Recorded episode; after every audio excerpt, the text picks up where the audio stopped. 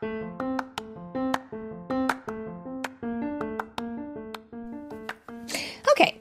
so today we are reading the Lego Ninjago 5 Minute Stories book.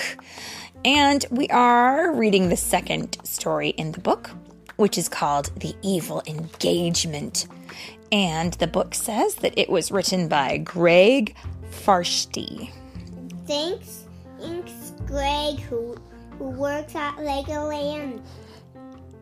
And wrote this story. Thank you very much. We can't wait to read your story. And it's read today by Mommy and Philip. Philip. Yep, here we go. The Evil Engagement. When an evil djinn named Nadakhan appears, freed from the teapot that had imprisoned him for ages, he immediately gets up to no good. The djinn has the ability to grant wishes, but they always turn against the wisher. The ninja made a big mistake when they wished for the power to defeat him. Now, Nia, Naya, Nia? Nia, right? Yeah. Nia is on the verge of becoming Nadakhan's bride. Oh no! Only a handful of ninja are left to fight the djinn, and most important to this particular story, Clancy, the pegged leg serpentine pirate, has to figure out how to bake a wedding cake. Dun dun dun. Do you know how to bake a wedding cake? No. No, yeah, I don't think many people do. There is going to be a wedding, Nadakhan announced to his assembled crew. Make the necessary pre- pre- preparations. Am I doing his voice right? Whose voice? Nadakhan. Does he sound like that? Kind of? Mm-hmm. Okay, kind of. Okay. The crew of the flying pirate ship Misfortune's Keep glanced at each other as their djinn captain stalked away. Everyone knew they had to obey orders and to help make the wedding between Nadakhan and Nia a success. They also knew what would happen to them if the ceremony was a failure. Nadakhan wasn't known as the forgiving type, so no one wanted to be the first to volunteer to be wedding planner. Well, almost no one. Wow! Romantic! Clancy cried, hopping around on his wooden leg. I haven't been to a wedding since. since. Actually, I've never been to a wedding. I bet they're fun. Uh oh. Uh oh, indeed. Flintlock, the djinn's trusted first mate, and Dogshank, the hulking brute, looked at each other with big smiles creeping onto their faces. They looked, it looked like they had found their wedding planner. Clancy was excited about being given the job of organizing the big event. Sure, there were challenges, like the bride hating the groom. But all weddings came with minor obstacles, or so he had heard. The first thing he had to do, he decided, was make a list. Music, food, Nia's dress, he said, jotting them down on his list. Oh, and a cake. Can't forget that. The dress was easy. Nadakhan insisted on Nia wearing his mother's wedding gown. It had four sleeves, but that could be fixed. Since the groom wasn't much too busy to talk to him, Clancy decided to discuss arrangements with the bride. What kind of flowers would you like? he asked Nia. Stinkweed, she replied.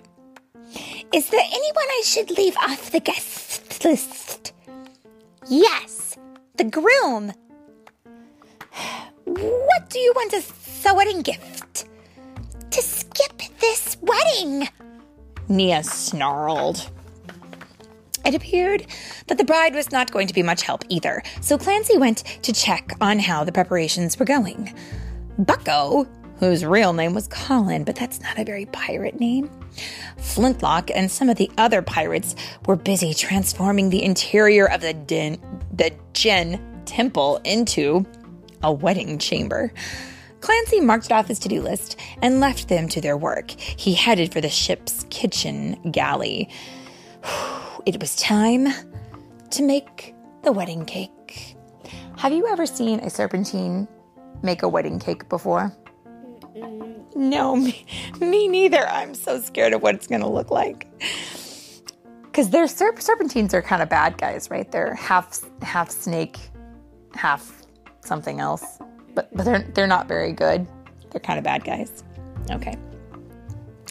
Clancy had been hoping Doubloon would be free to help him.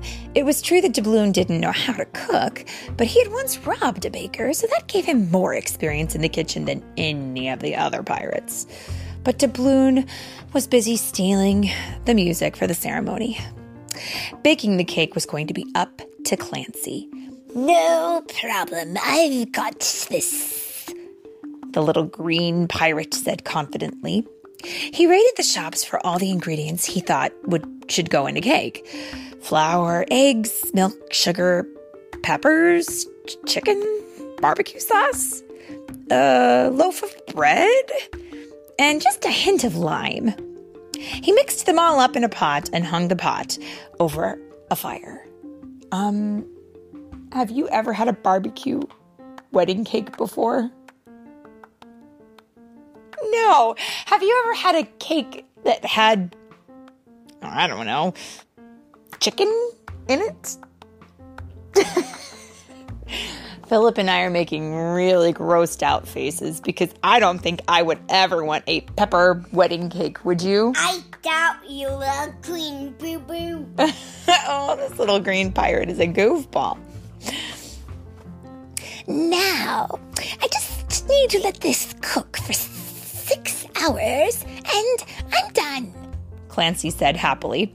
It was almost time for the wedding rehearsal, so he left the galley to check on how the other preparations were coming along. Doubloon had returned with the music. It took Clancy a long time to find something he liked. Most of the songs were about raiding small towns or sacking merchant ships. Sadly, there just weren't that many pirate love songs. Clancy finally picked a sea shanty that sounded vaguely ceremonial and didn't have any lyrics about stealing or firing cannons. Clancy was about to practice conducting the wedding ceremony when he was distracted by a wonderful smell. The, the cake! He rushed below decks to see how his creation was doing. As he was rounding the corner to the galley, he collided with something soft and spongy that bounced him up against a wall. What do you suppose that might be? The cake. The cake! Oh no! The pirate's eyes went wide. The hallway was filled with cake. From floor to ceiling, this stuff was growing by the minute, moving farther and farther down the passage. Something about this recipe had gone very wrong, he decided. Probably too much chicken. Clancy said. What do you think? I don't know. I don't know about that. Maybe he put too much salt. Yeah, maybe. Let's see. There was only one thing to do. He drew his sword and attacked. Hacking and slashing, Clancy carved a path through the cake, trying to reach the galley. It was a hard fought battle. Every time he thought he was close to the verge of victory, the growing cake would close in around him again. At one point, he thought maybe he could eat his way through it, but he had been right the first time. There was way too much chicken. No baked good is going to stop me. Clancy yelled, charging forward. Behind him, the cake was now starting to climb the stairs to the main deck. Unfortunately, it hadn't turned out to be very light and fluffy, so the weight was starting to drag Misfortune's Keep down.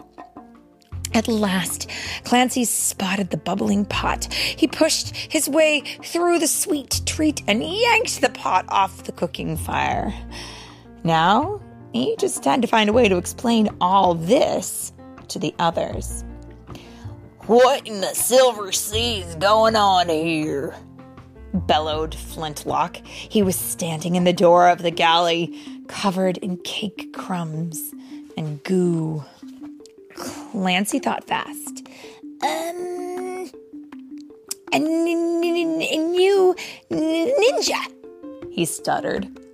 The ninja of cake. Very dangerous. But no worries, I defeated him. Flintlock hauled poor Clancy out in front of Nadakhan.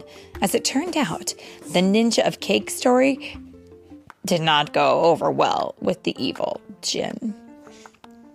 There'd better not be any more problems, Nadakhan demanded, his eyes pinning Clancy to the wall. or it's going to be your head. Clancy kept that in mind later when he began to conduct the ceremony. It wasn't exactly a dream wedding. The bride kept looking over her shoulder, hoping for rescue, and the groom was growing more and more enraged. But the music was nice, and the pieces of cake that Clancy managed to save weren't too awful. Overall, as he reached the end of the service, Clancy was feeling pretty good about the job he had done. And under the watchful eye of this seventh son, may this crown codify this renewal today and for years to come. He said quickly, trying to make the marriage official before the Jinn lost patience. Suddenly, the sound of cannon fire came from outside the main doors.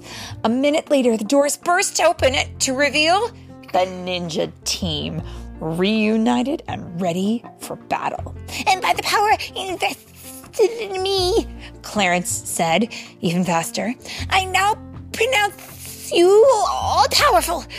Clancy dove under the nearest piece of furniture as the ninja confronted Nadakhan. The heroes were already realizing they were too late. Nadakhan and Nia were married. Yuck! Nadakhan quickly used his terrible magic to put his new bride to sleep as he turned to face the ninja. Oh boy, Thought Clancy. those ninja don't stand a chance. But if Nadakhan wins, going to happen to me? As Nadakhan created duplicates of himself to battle the heroes, Clancy went over in his mind all the little problems that there had been at the wedding. And just the fact that the entire lower deck smelled of barbecue chicken and cake would probably be enough to get him banished forever. He had never seen the all powerful Jin so angry, and it was a pretty scary sight. He had to do something, but what? Get out of the temple and try to hi- hide? Do something really heroic so Nadakhan wouldn't destroy him for at least another day or so? Or could he. Would he. Did he dare help the ninja? Oh no, I couldn't do that. Clancy said to himself. I'm a pirate. I plunder and loot, and I could never, um, never. A couple dozen duplicates of Nadakhan were now battling ninja all over the room. Holes were being blown in the walls. Pirates were being tossed through the air, and the Jin's dreadful laughter was ringing everywhere. Clancy had to decide, but he couldn't. He sat down on the floor covered in wedding cake, looked around at the wreckage of the wedding and the crazed Jin on a rampage, and wiped a tear from his eye. Now I get why people c- cry at weddings. Clancy sobbed. And that is the end. Oh, poor Clancy. I feel like he needs a hug. He worked so hard. oh, I, I got a hug from Philip, so we'll pass it on to Clancy. What do you say? Yeah. And that's the end. Can you say the end? The end. The end.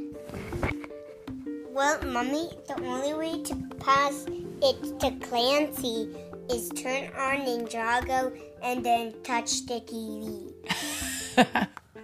I like that.